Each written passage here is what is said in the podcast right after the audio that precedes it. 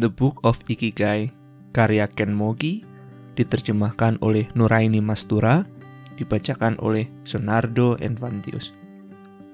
Catatan untuk pembaca Sepanjang buku ini, saya merujuk pada lima pilar Ikigai. Kelima pilar itu adalah Pilar satu, awali dengan hal yang kecil. Pilar dua, bebaskan dirimu. Pilar tiga, keselarasan dan kesinambungan. Pilar empat, kegembiraan dari hal-hal kecil. Pilar kelima, hadir di tempat dan waktu sekarang. Pilar-pilar ini akan sering muncul, karena setiap pilar menyediakan kerangka yang mendukung atau fondasi yang memungkinkan ikigai berkembang.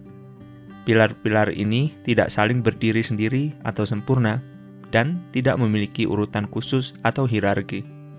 Namun, mereka penting bagi pemahaman kita tentang ikigai dan akan memberikan panduan selagi Anda mencerna apa yang Anda baca dalam lembar-lembar berikut dan merenungkan hidup Anda sendiri. Setiap kali pilar-pilar ini akan hadir kembali dengan arti yang lebih mendalam dan baru. Saya harap Anda akan menikmati perjalanan penjelajahan ini.